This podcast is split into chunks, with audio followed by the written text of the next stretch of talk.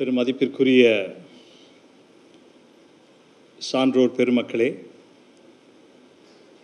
மாணவர்களே அன்பிற்கினிய மாணவர்களே ஆசிரியர்களே சகோதர சகோதரிகளே உங்கள் அனைவருக்கும் என்னுடைய பணிவான காலை வணக்க வணக்கத்தினை தெரிவித்துக் கொள்வதோடு இந்த சிறப்புமிகு சென்னை இலக்கிய திருவிழா இரண்டாயிரத்தி இருபத்தி மூன்று என்ற ஒரு ஒரு இனிய நிகழ்ச்சியினை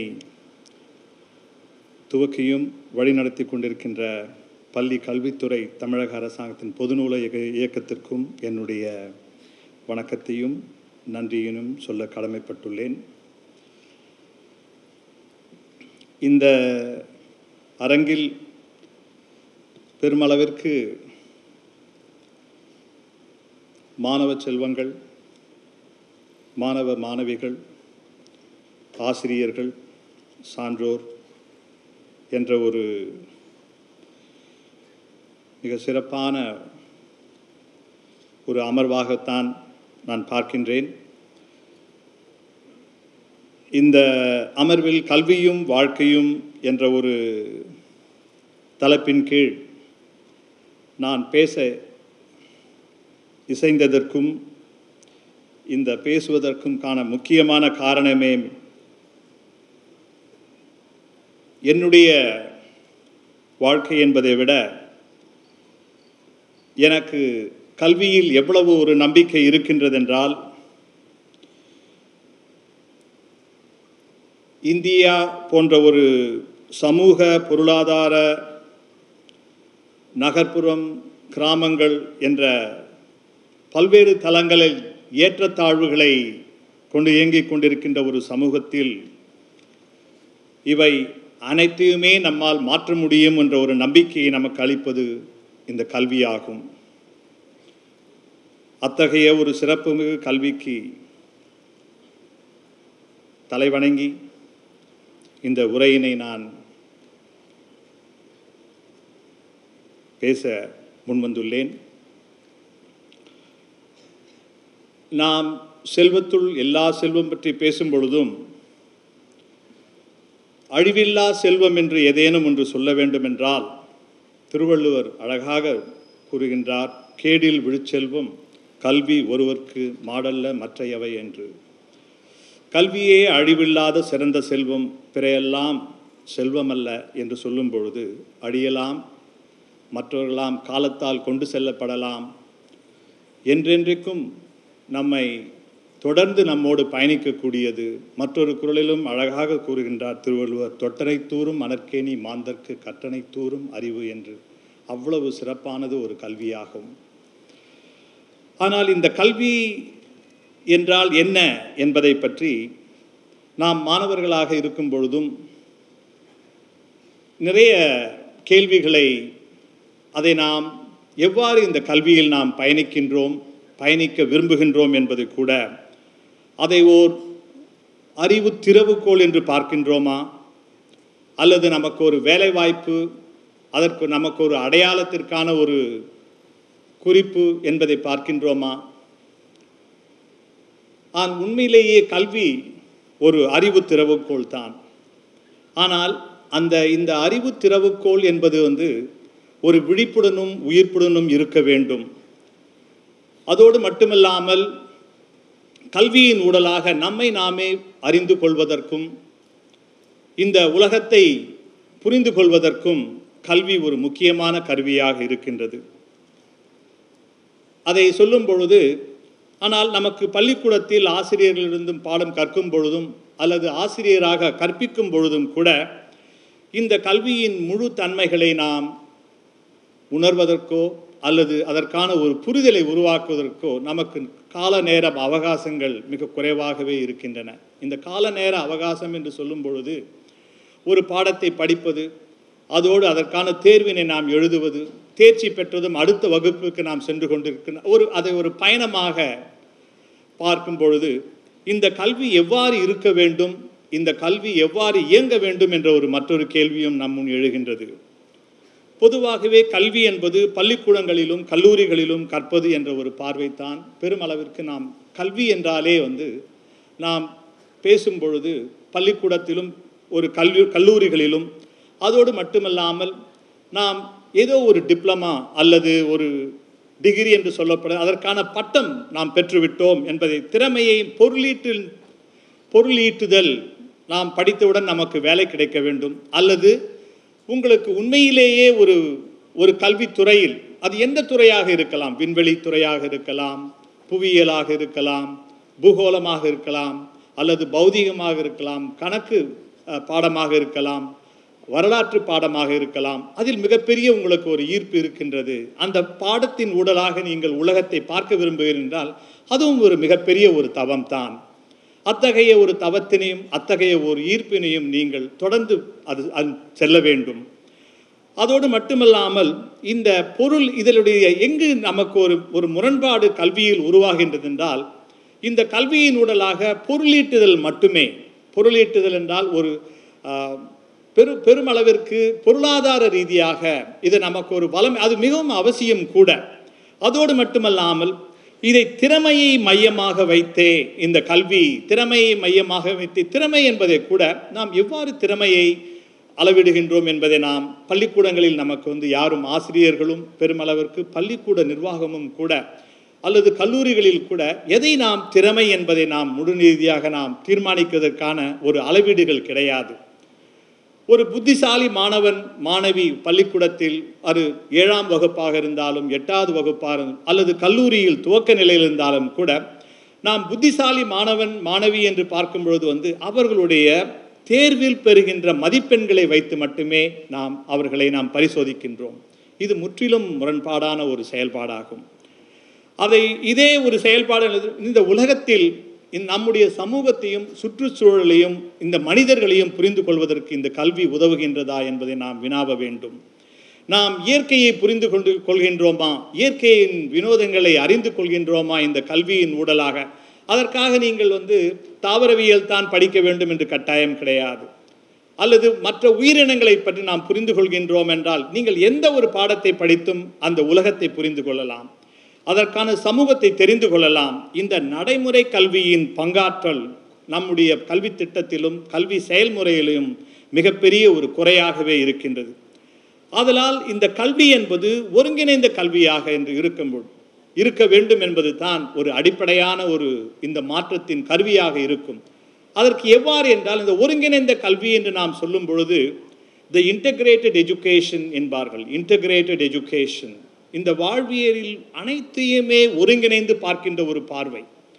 இந்த கல்வியோடு வாழ்க்கையும் சமூகமும் இயற்கையும் மனிதர்களும் அல்லது இயல்பியல் ரீதியாக பார்க்கும் பொழுது வாழ்கின்ற அதோடு மட்டும் எல்லா உயிரினங்களையும் இணைத்து பார்க்கின்ற ஒரு கல் இந்த அண்டம் அந்த அது விண்வெளி இவை அனைத்தையுமே நம்முடைய ஒரு பார்வையில் நாம் கொண்டு செல்லும் பொழுது இந்த கல்விக்கு ஒரு ஒருங்கிணைந்த ஒரு பார்வை த ஹோலிஸ்டிக் எஜுகேஷன் என்று அழைப்பார்கள்.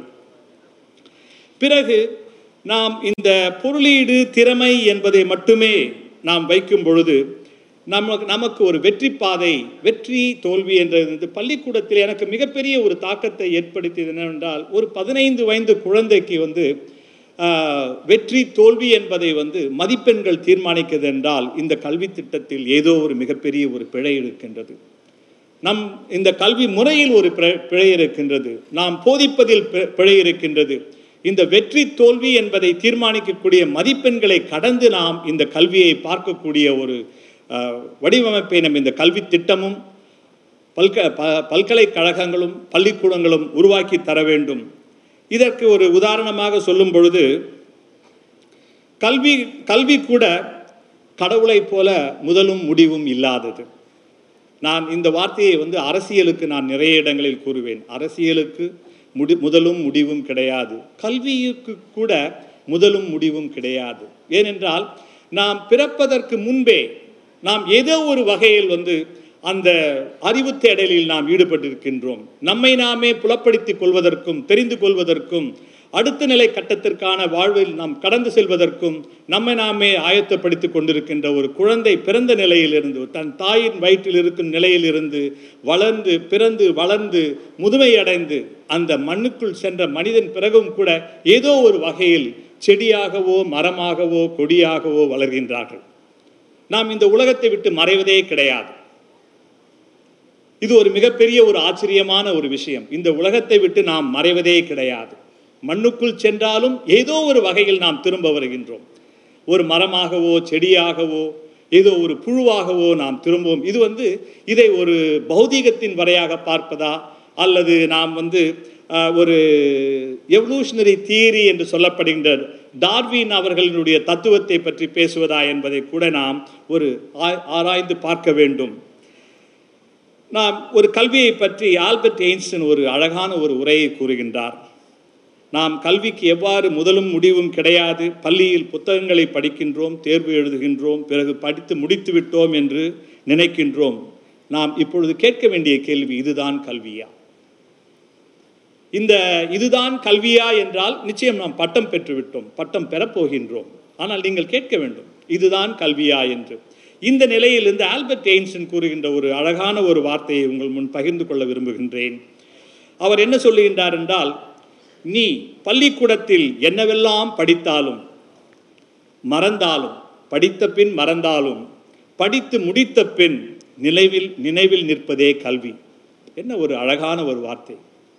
நீ என்னவெல்லாம் படித்தாயோ படித்ததெல்லாம் மறந்தாயோ பிறன் மறந்த பின் உன் நினைவில் வாழ்க்கையில் நின்றதுதான் கல்வி என்றால் நீங்கள் உங்களை நீங்களே கேட்டுக்கொள்ளலாம். உங்கள் நினைவில் நிற்பது என்ன?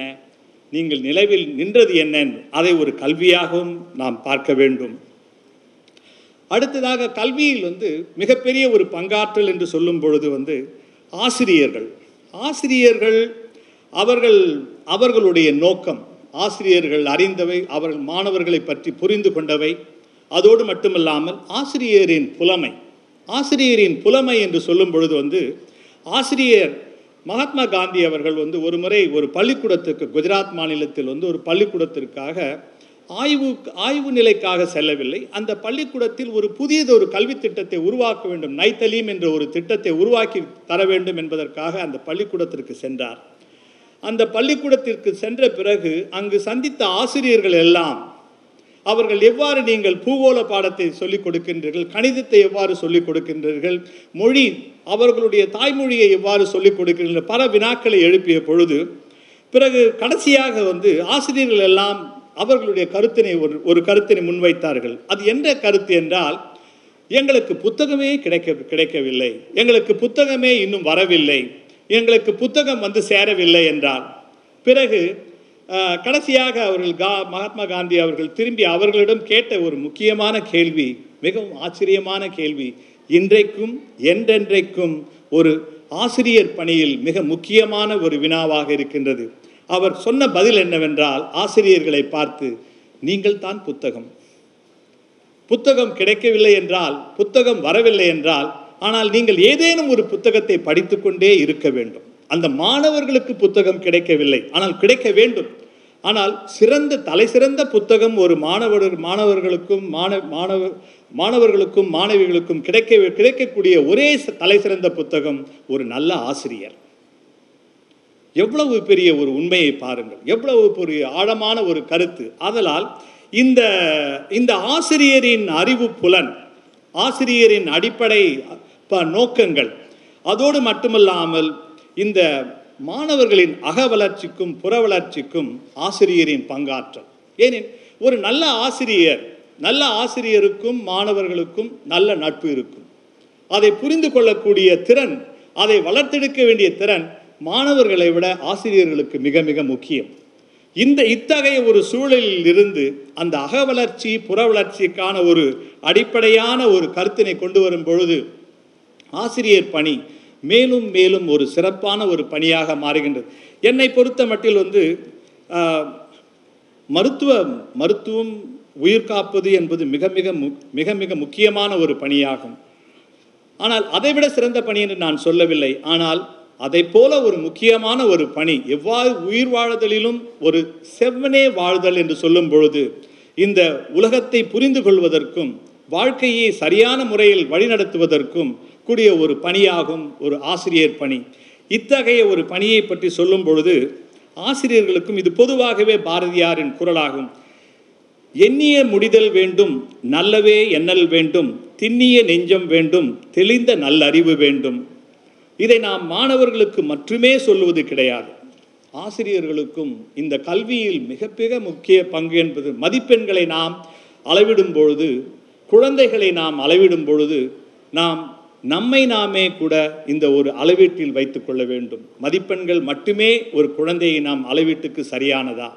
இந்த இந்த குழந்தைக்கு புரிதல் என்றால் இந்த இது குழந்தைக்கு வந்து சேரவில்லை புரியவில்லை என்றால் இது அந்த குழந்தையின் தவறு கிடையாது. அது ஆசிரியரின் பிழை என்று சொல்லவில்லை. ஆசிரியர் முயற்சி செய்ய வேண்டும். அந்த கடைசி வரை அந்த குழந்தைக்கு அந்த புரிதலை உருவாக்குவது அந்த ஒரு ஆசிரியரின் கடமையாகும்.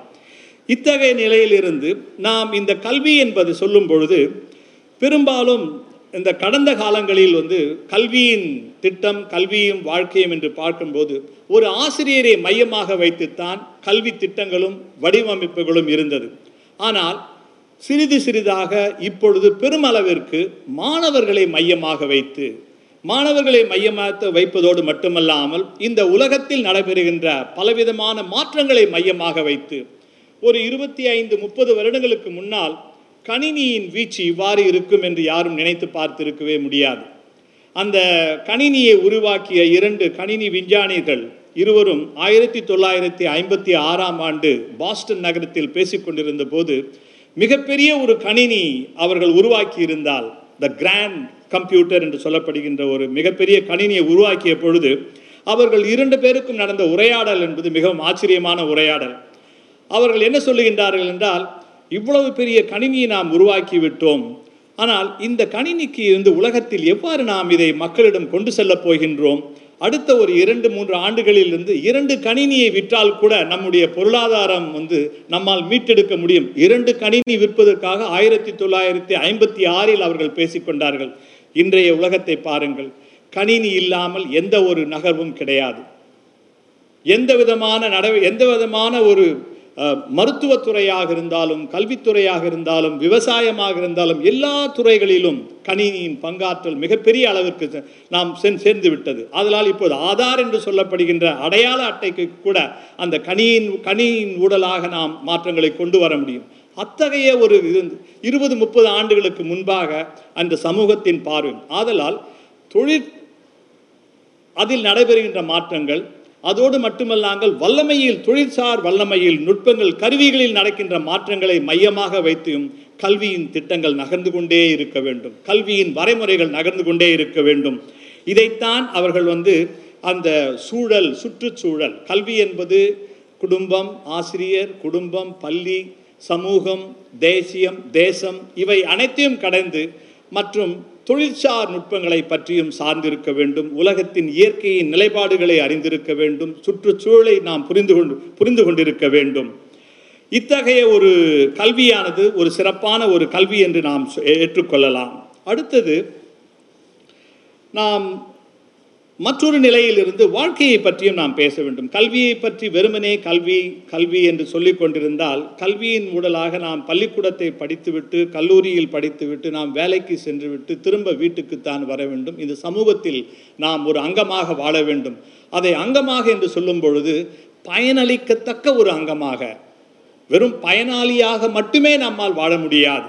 அந்த பய நம்மால் இந்த சமூகமும் வளர்த்தெடுக்க வேண்டும். நம் நாமும் இந்த சமூகத்திற்கு மிகப்பெரிய ஒரு பங்காற்றல் இருக்க வேண்டும் என்று பார்க்கும் பொழுது ஆதலால் நாம் வெறுமனே அறிவும் திறமையும் இருந்தால் போதுமானது என்று நினைத்தால் கல்வியின் ஊடலாக நாம் பெறக்கூடியது எனக்கு அறிவு வளர்ச்சி வேண்டும் அல்லது என்னுடைய திறமைகளை வளர்த்தெடுக்க வேண்டும். நான் ஒரு மொழியை கற்றுக்கொள்ளப் போகின்றேன்.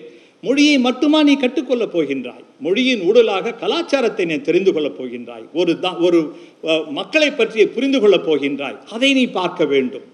இத்தகைய ஒரு அறிவும் திறமையும் மட்டுமே என்றால் அதை ஒரு நாம் பார்க்கும் பொழுது ஒரு இயந்திரமயமாக்குதலாக நாம் கல்வியை பார்க்கக்கூடாது நான் அவ்வாறு நாம் அறிவும் திறமையும் மட்டுமே நாம் கல்வியின் ஊடலாக பார்த்தால் இந்த உலகில் நடந்து வருகின்ற போரும் நடந்து இருக்கின்ற பசியும் முரண்பாடுகளும் சண்டை சச்சரவுகளும் குழப்பங்களும் நம்மை தொடர்ந்து வந்து கொண்டிருக்கும். ஆதலால் இந்த கல்வியை நாம் எவ்வாறு நாம் ஒரு மாற்றத்திற்கு கருவியாக பயன்படுத்த முடியும்? அதற்கு ஒரு நிறைய உதாரணங்கள் இருக்கின்றன.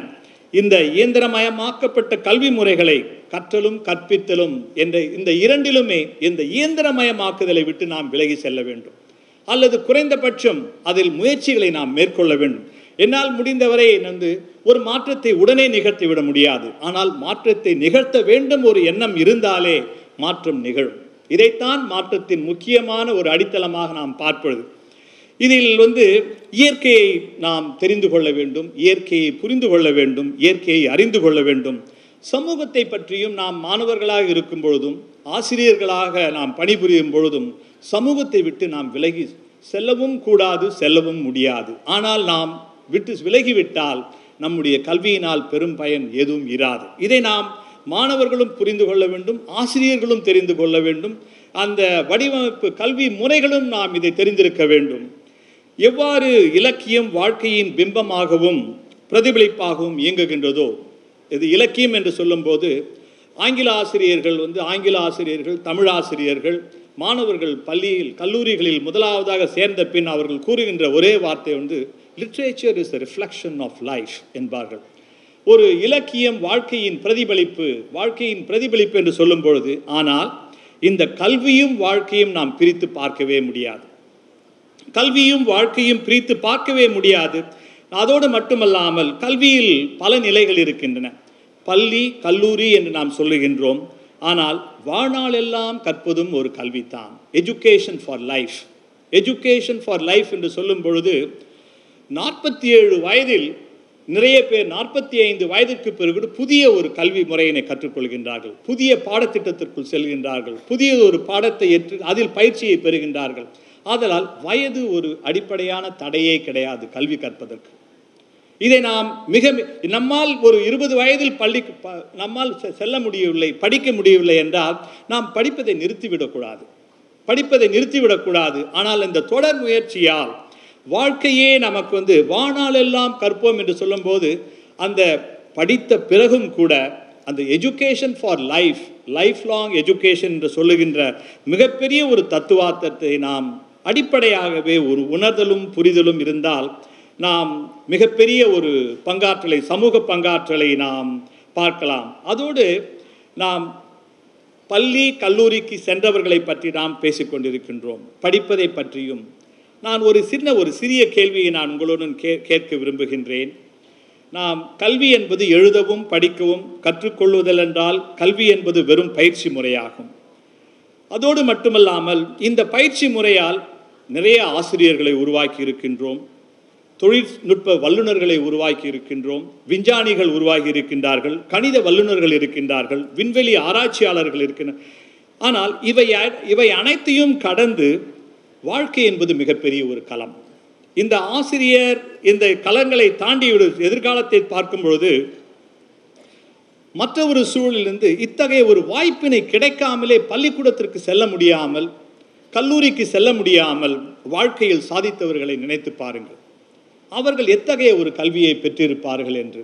எத்தகைய கல்வி என்றால் இதற்கு ஒரு நம் நம்முடைய சமூகத்தில் வழக்கத்தில் இருக்கின்ற ஒரு வேறொரு வகையான நாம் வந்து நிறைய பேர் வந்து நான் என்னுடைய வந்து பெருமளவிற்கு என்னுடைய நேரத்தை நான் கிராமங்களில் தான் வாழ்ந்து கொண்டிருக்கின்றேன். இப்பொழுதும் கிராமத்திலிருந்து தான் இந்த கூட்டத்திற்கு வந்திருக்கின்றேன்.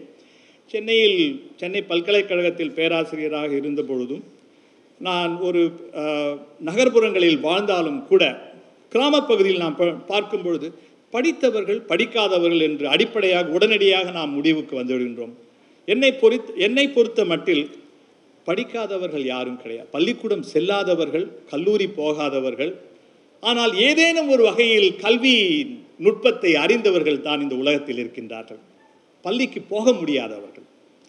அதில் சமூக ஏற்றத்தாழ்வுகளால் ஆண் பெண் அதாவது பெண் குழந்தைகள் பள்ளிக்கு செல்ல முடியவில்லை என்ற ஒரு காரணமாகவும் சமூக பொருளாதார காரணங்களுக்காக பள்ளிக்கூடம் போக முடியாமலும் பொருளாதார காரணங்களுக்காக படிக்க முடியாதவர்களும் நாம் படிக்காதவர்கள் என்று எவ்வாறு அழைக்கலாம்?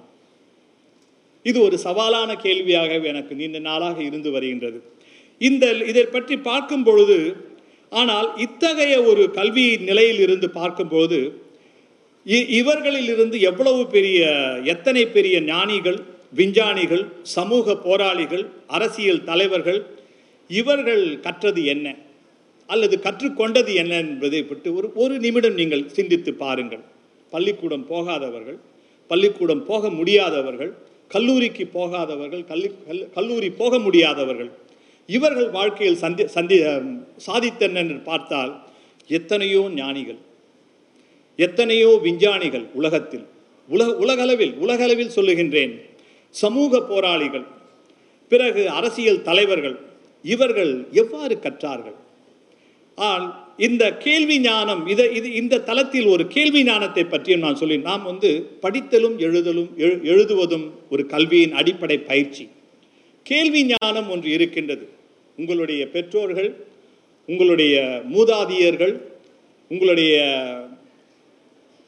சன்னதியினர் முச்சந்தனியர் பெரு பெருமளவிற்கு இந்த கேள்வி ஞானம் கேடில் விழிச்செல்லும் ஒருவருக்கு மாடல்ல மற்றையாவே என்பதை விட அதோடு மிக அருமையாக செல்வத்துள் செல்வம் செவிச்செல்வம் செல்வத்திற்கெல்லாம் தலை என்று திருவள்ளுவர் சொல்லும் பொழுது அந்த கேள்வி ஞானம் அவ்வளவு பெரிய ஒரு செல் கல்வி செல்வமாகும்.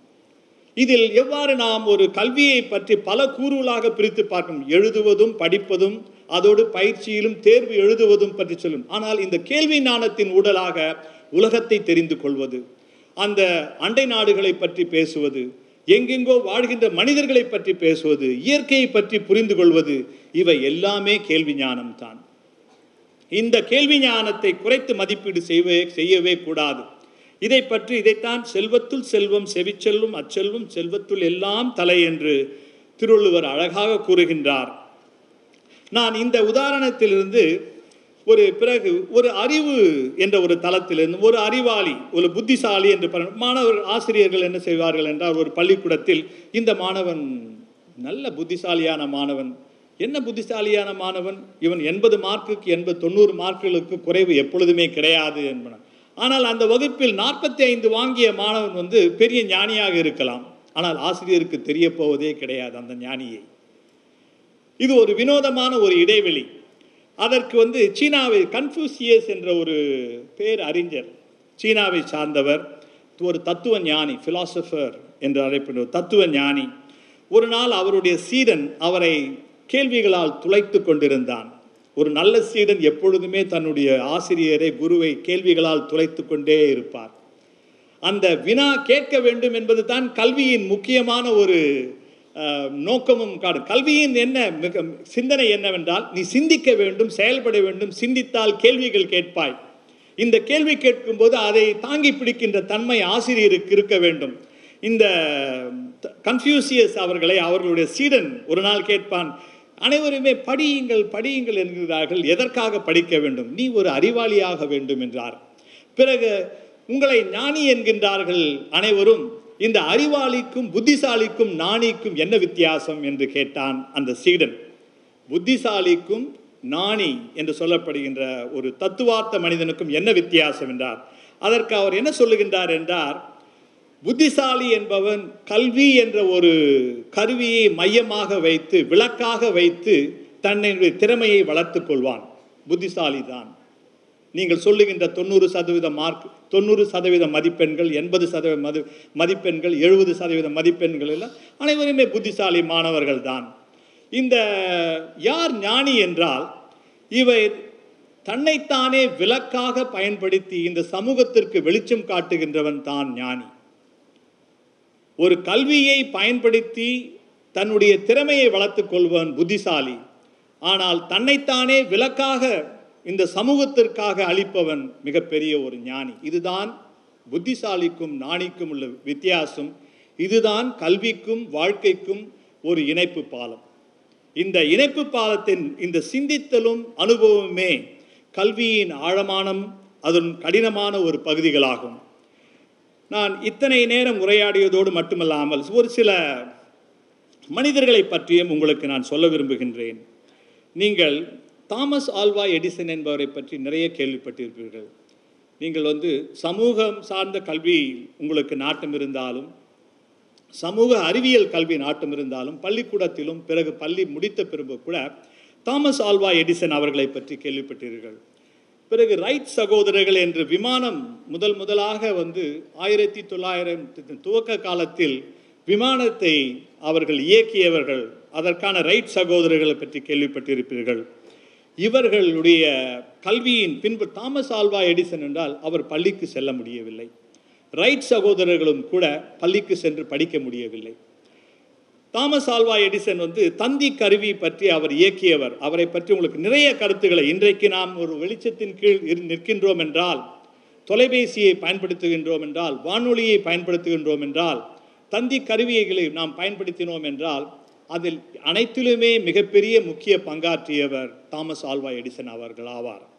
இதையும் கூட அதே போல் வந்து தமிழகத்திலிருந்தே ஜிடி நாயுடு என்று சொல்ல கோயம்புத்தூர் பகுதியிலிருந்து அவருடைய ஒரு வாழ்க்கையில் ஒரு வினோதமான நீங்கள் நீங்கள் கல்வி கல்வியும் வாழ்க்கையும் இரண்டும் இணைத்து பார்க்க வேண்டும் என்பதற்காகத்தான் இந்த நேரத்தில் கல்வியை வாழ்க்கையை பற்றி நான் உங்கள் முன் பேசுகின்றேன். அவர் ஒரு முறை வந்து மோட்டார் சைக்கிள் அந்த மோட்டார் சைக்கிள் வாங்க வேண்டும் என்று ஒரு விருப்பப்பட்டார். அந்த வாங்குவதற்காக அவர் வந்து ஒரு அமெரிக்காவை சேர்ந்த ஒரு என்ஜினியர் அந்த அந்த கோயம்புத்தூர் நகரில் பணிபுரிந்து அதே அலுவலகத்தில் உயர் அதிகாக ப உயர் அதிகாரியாக பணிபுரிந்து கொண்டிருந்தார். அவரிடம் சென்று இந்த மோட்டார் சைக்கிளின் விலையை கேட்டார். நான் உங்களிடம் இருக்கின்ற அந்த மோட்டார் சைக்கிளை வாங்க விரும்புகிறேன். நீங்கள் விற்பதாக கேள்விப்பட்டேன். அதை நான் வாங்க விரும்புகின்றேன். அதனுடைய விலை என்னவென்றார்? பிறகு அவர் வந்து அந்த அதனுடைய மோட்டார் சைக்கிள் வாகனத்தின் உரிமையாளர் அந்த அமெரிக்கர் என்ன சொல்லுகின்றார் என்றால் அதனுடைய விலை குறிப்பிடுகின்றார். இது அதிகமான விலை இருப்பதால் ஜிடி நாயுடு அவர்கள் என்ன செய்கின்றார் என்றால் பிறகு உணவு விடுதியில் ஒரு வேலைக்கு போகின்றார். ஏனென்றால் அந்த வாகனத்தை நான் வாங்க வேண்டும் என்று. அந்த பணம் சேமித்த பின்பு அந்த பணத்தை சென்று அவரிடம் கொடுத்து விட்டு அந்த வாகனத்தை மோட்டார் சைக்கிள் வாகனத்தை பெற்றுக்கொள்கின்றார். பிறகு அவரிடம் சொல்லுகின்றார் இந்த வாகனத்தை எனக்கு ஓட்டத் தெரியாது என்று. அதை வாங்குவதற்கு பணம் கிடையாது. வாங்கிய பின் அதை ஓட்டத் தெரியாது. அதை ஓட்ட அது ஓட்டுவதற்கு யாரிடம் அந்த வாகனத்தை விலைக்கு வாங்கினாரோ அவரிடமே சென்று எனக்கு இந்த வாகனத்தை ஓட்ட கற்றுக் கொடுங்கள் என்று கேட்கின்றார். பிறகு அந்த வாகனத்தை ஓட்ட கற்றுக்கொண்டு ஒவ்வொரு பகுதியாக பிரித்து பார்க்கின்றார். ஒவ்வொரு பகுதியாக பிரித்து பார்த்து கடைசியில் அதை இணைக்கவும் கற்றுக்கொண்டு அந்த முன்னூறு பேருந்துகளுக்கு உரிமையாளராக மாறியவர் ஜி. டி. நாயுடு கோயம்புத்தூர் பகுதியில். மிகப்பெரிய ஒரு விஞ்ஞானி. தாவரவியலிலும் அதே போல் மோட்டார் சம்பந்தப்பட்ட ஒரு பணிகளிலும் அது அவர் ஒவ்வொரு நிலையும் நாற்பத்தி ஏழு அவரை பற்றி தான் நான் உங்களுக்கு முன்பாக சொன்னேன். நாற்பத்தி ஏழு வயதில் ஒரு அமெரிக்காவில் ஒரு தொழிற்கூடத்தில் கல்வி பணிக்காக சென்று அங்கு பொருளீடு செய்து அவருடைய வாழ்க்கையை தொடர்ந்து நாம் கற்க வேண்டும். அதோடு வந்து ஒரு சமூகத்திற்கு பெரும் பங்காளியாக நாம் இருக்க வேண்டும் என்பது தொடர் பணியாற்றியவர். இந்த நிலையிலிருந்து தாமஸ் ஆல்வா எடிசனை பற்றி திரும்பவும் உங்களுக்கு ஒரு கருத்தினை சொல்ல விரும்புகின்றேன். ஒரு ஒரு முறை அவருடைய ஆய்வுக்கூடத்தில் தீப்பற்றி கொண்டு தீப்பற்றி கொள்கின்றது. அந்த ஆய்வுக்கூடத்தில் தீப்பற்றி கொண்ட பொழுது அவருடைய மகன் ஓடி வந்து என்ன சொல்கின்றார்? அப்பா அந்த நம் உங்களுடைய ஆய்வுக்கூடம் ஒரு தீக்கிரையாக்கி கொண்டிருக்கின்றது. அப்பொழுது இவர் என்ன சொல்லுகின்றார் என்றால் அந்த எவ்வளவு அழகான தீ. நீங்கள் ஒரு ஆராய்ச்சியாளரை பாருங்கள். எவ்வளவு ஒரு அழகான தீ. இந்த தீயினை பார்ப்பதற்கு என்னுடைய மனைவியை அழைத்து வந்து இந்த தீயினை காண்பி. அவர் வந்து அந்த தீ இந்த எரிந்து கொண்டிருக்கின்ற அந்த ஆய்வு இந்த கூடாரத்தை பார்த்துவிட்டு அவர் கூச்சலிடுவார். இதில் நாம் உங்களுடைய உழைப்பும் வீணாகின்ற நீங்கள் ஆராய்ச்சி பற்றி காகிதங்களும் தீயினால் கருகி போகின்றன இயந்திரங்கள் தீயினால் கருகி போகின்றன என்றால் அவர் அதற்கு அவர் என்ன ஒரு அருமையான ஒரு வார்த்தையை சொல்லுகின்றார் என்றால் இந்த தீயினால் நம்முடைய தவறுகளும் பொசுங்கி சாம்பலாகின்றது. ஒரு புதியதொரு வாழ்க்கையை துவக்கலாம் என்று. என்று எதிலும் நம்பிக்கை எங்கும் நம்பிக்கை. இதைத்தான் நீங்கள் பார்க்க வேண்டும். இது வந்து தீ அவரால் மூட்டியது கிடையாது. ஆனால் அந்த நிகழ்வு நடந்த பிறகு நாம் அந்த இடத்திலிருந்து அதற்காக நாம் ஓய்ந்து விடக்கூடாது. தோல்வியினாலும் பின்னடைவுகளாலும் நாம் துவண்டு விடக்கூடாது என்பதற்கு இந்த அழகான தீ நம்முடைய தவறுகளையும் பொசுங்கி தீர்த்து விட்டது. நாம் புதுமையான ஒரு வாழ்க்கையை துவங்கலாம் என்று சொல்லும் பொழுது வாழ்க்கையில் எதையுமே விட நாம் விட்டு செல்ல விலகும் பொழுது தான் நம்முடைய தோல்வி என்ற ஒரு அடையாளத்தை நாம் காண்கின்றோம். அதே போல் ஸ்டீஃபன் ஹாக்கிங் என்பவரை பற்றி குறிப்பாக நீங்கள் அனைவரும் இளைஞர்கள் மாணவ மாணவிகள் உங்களுக்கு வந்து நாம் எதையுமே தடையாக பார்க்கக்கூடாது. அவர் ஸ்டீஃபன் ஹாக்கிங் அவருடைய அவரை பற்றி உங்களுக்கு தெரிந்திருக்கும் இருபதாம் இருபத்தி ஒன்றாம் நூற்றாண்டின் மிகப்பெரிய ஒரு பௌதீக விஞ்ஞானி மிகப்பெரிய ஒரு ஆளுமைகள் அறிவியலில் ஆளுமையாக பௌதீக பேராசிரியர் ஆராய்ச்சியாளர் விண்வெளி விண்வெளி அண்டை உலகத்தை பற்றி நிறைய ஆராய்ச்சி கட்டுரைகளை எழு அவர் எழுதிய ஒரு அருமையான புத்தகம் a brief history of time a brief history of time என்ற பற்றி மிகப்பெரிய அருமையான ஒரு புத்தகம். அவர் வந்து அவர் அவருடைய உடல் நலன் குன்றி போகின்றது. ஒரு பௌதிக துறையிலும் விண்வெளி அரங்கிலும் ஒரு ஆராய்ச்சிகளை செய்து கொண்டிருக்கின்றார். பல வருடங்களாக இருபது இருபத்தி ஐந்து வருடங்கள் ஆராய்ச்சி செய்த பிறகு அவருக்கு வந்து ஒரு இடைக்காலத்தில் மிகப்பெரிய உடல் ரீதியாக மோட்டார் நியூரான் டிசீஸ் என்ற எம்என்டி என்ற ஒரு நோயின் தாக்கம் பெருமளவிற்கு அவரை முடக்கி விடுகின்றது. சக்கர நாற்காலியில் உட்கார்ந்து தான் அவரால் பணிபுரிய வேண்டும். அது அனைத்துமே அவருடைய செயல் செயல்பாடுகள் அனைந்தும் மிகப்பெரிய ஒரு வலுவி வலுவிழந்த நிலையில்.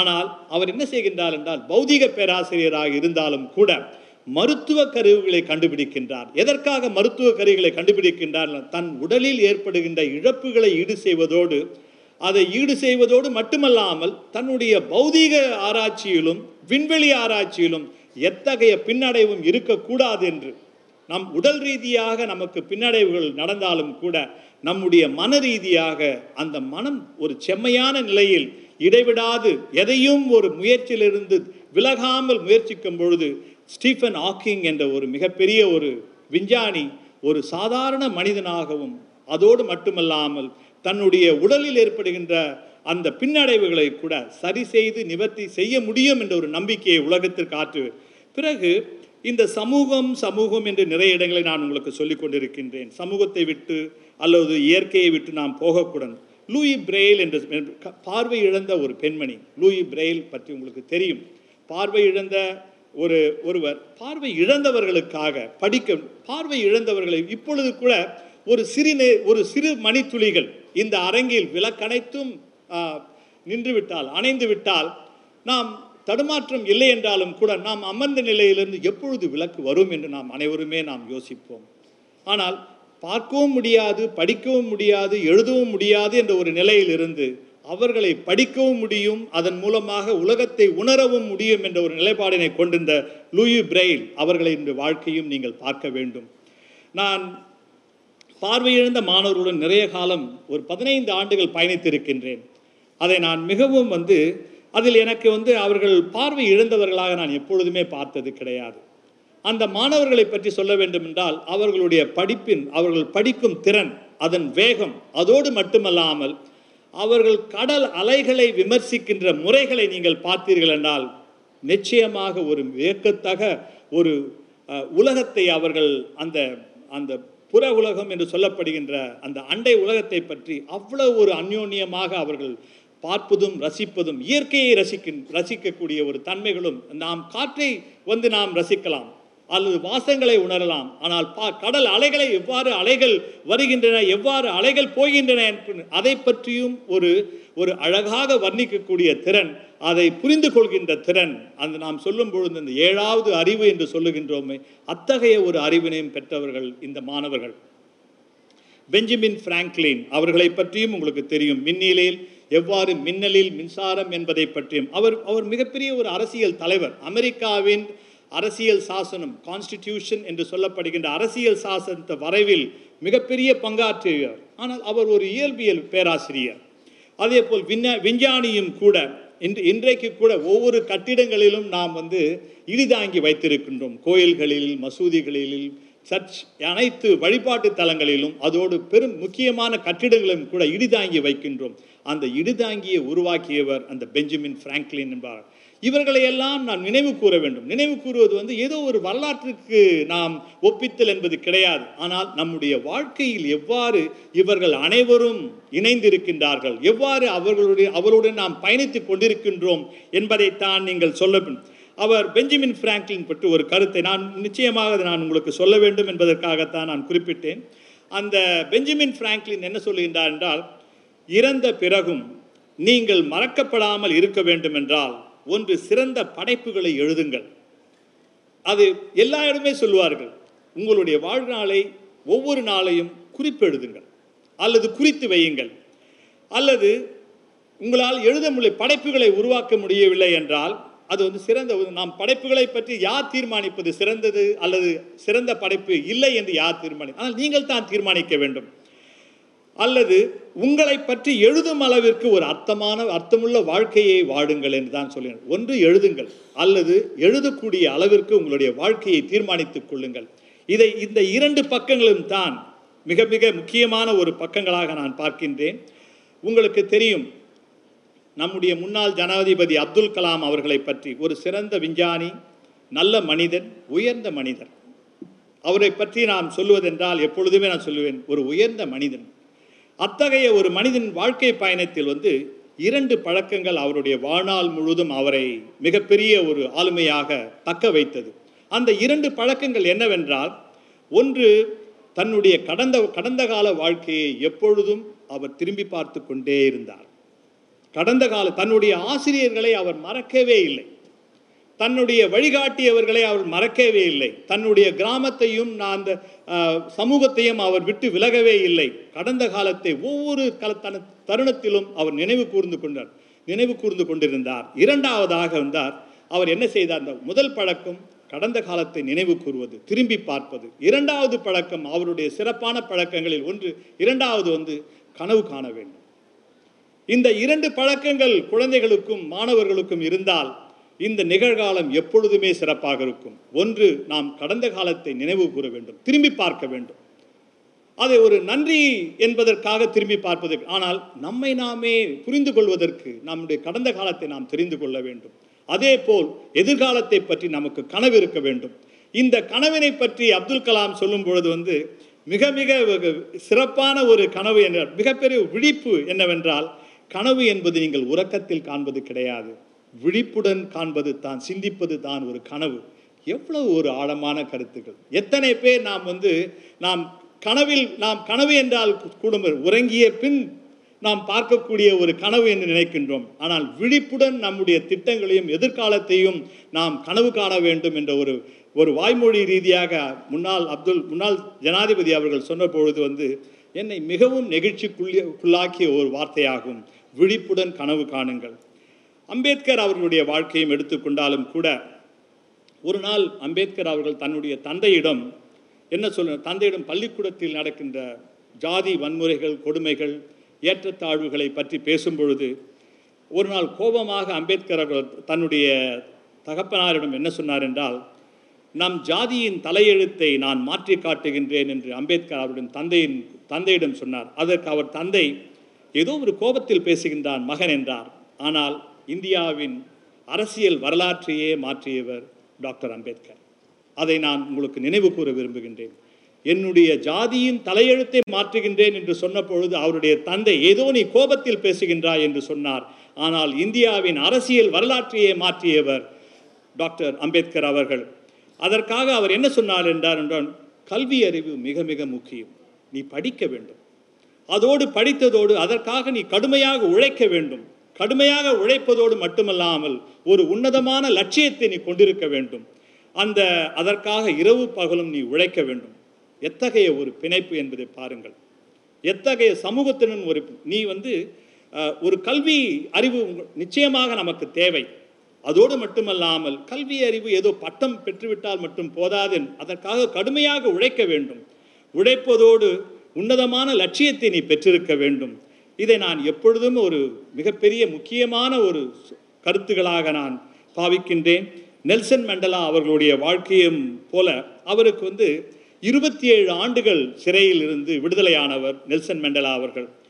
ஆயிரத்தி தொள்ளாயிரத்தி தொண்ணூறு பிப்ரவரி மாதம் பதினொன்றாம் தேதி சிறையிலிருந்து அவர் வெளிவந்த பொழுது மாலை நான்கு மணி பதினைந்து நிமிடங்கள் இருபத்தி ஏழு ஆண்டுகள் சிறையில் இருந்த அவர் அவரால் தன்னுடைய கண்ணை திறக்கவே முடியவில்லை சிறையில் அவ்வளவு அந்த சூரிய வெளிச்சத்தை தாங்கிக் கொள்ளக்கூடிய ஒரு சக்தி உடலில் இழந்து விட்டார்.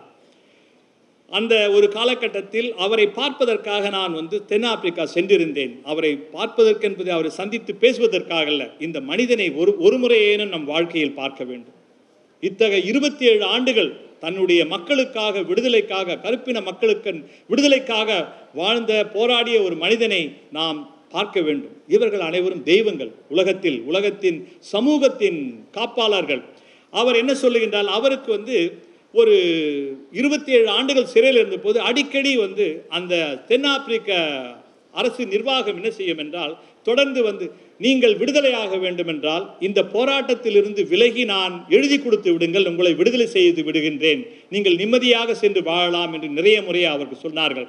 ஆனால் அவர் என்ன சொன்னார் என்றால் சுதந்திரமில்லாத என் நாட்டை பார்த்து தினமும் கண்ணீர் வகுப்பதை விட இந்த சிறை வாழ்வு அத்தனை கொடுமையானது அல்ல என்கின்றார்.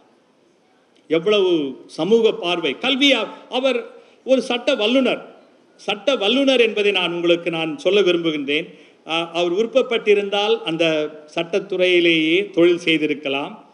சார்லஸ் டார்வின் அவருடைய பரிணாம வளர்ச்சியை பற்றியும் அவர் மற்றொரு நீங்கள் மாணவர்கள் சிந்திக்க வேண்டும். அறிவியல் மற்றும் வரலாறு என்ன பாடம் படித்தாலும் நீங்கள் வகுப்பிலும் ஆசிரியர்களுக்கும் இது பொருந்தும் நாம் சொல்லும் பொழுது. சிந்திக்க வேண்டும் சிந்திக்கும் தன்மையை வளர்த்தெடுக்க வேண்டும். ஆசிரியர்களின் பண்பாகவும் செயலாகவும் இருக்க வேண்டும். நான் உங்களுக்கு மிகவும் ஆச்சரியமாக இருக்கும் இந்த இரண்டு ஒரு சார்லஸ் டார்வின் அவர்களுடைய பரிணாம வளர்ச்சி என்ற ஒரு கட்டுரையை படிக்கும் பொழுது அவர் மனித எண்ணத்திலேயே புரட்சியை செய்தவர். ஆனால் தமிழகத்திலிருந்து ஒரு புலவர் தெய்வீக புலவராக இருக்கலாம் எத்தகைய ஒரு அவர் ஒரு நான்கு வரிகளில் சார்லஸ் டார்வின் அவர்களின் பரிணாம வளர்ச்சியை பற்றி ஒரு கவிதை இருக்கின்றது செய்யுள் இருக்கின்றது. அதை நான் படிக்கின்றேன். அதை பிறகு நீங்கள் தீர்மானியுங்கள்.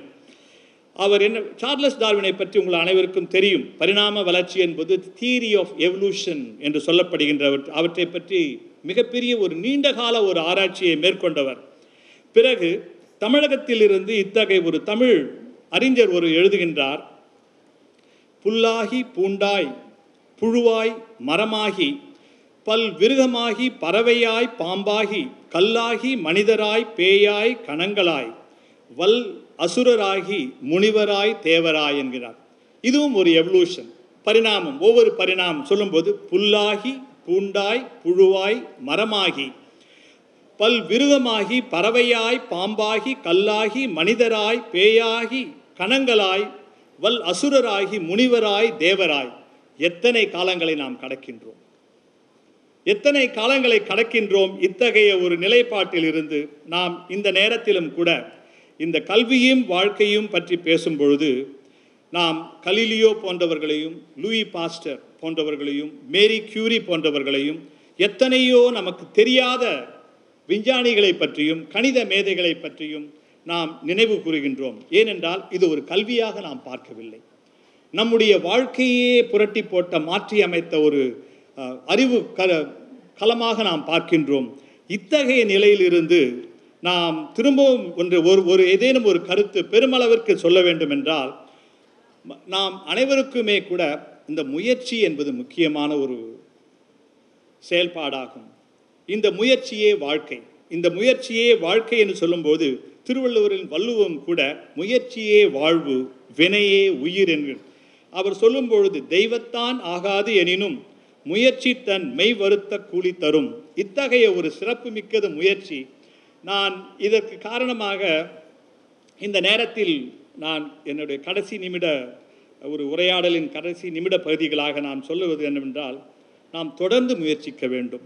அதற்காக நாம் சொல்லும் பொழுது மாண்டசெரி உங்களுக்கு தெரியும். மாண்டசெரி ஒரு ஆசிரியர் அவருடைய முறை கல்வி முறையை பற்றி சொல்லும் பொழுது நாம் இந்த அனைத்தையுமே மரம் செடி கொடி மனிதர்கள் இந்த பிரபஞ்சம் இவை அனைத்தையும் உற்று நோக்க வேண்டும்.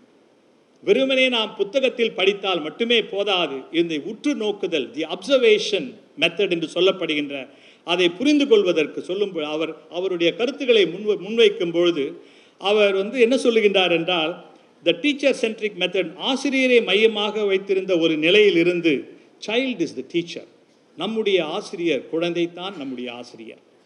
பள்ளிக்கூடத்தில் வந்து ஒரு நான்கு வயது குழந்தைக்கோ ஐந்து வயது குழந்தைக்கோ யாரேனும் ஒரு ஆசிரியர் இருக்க முடியும் என்றால் முடியாது.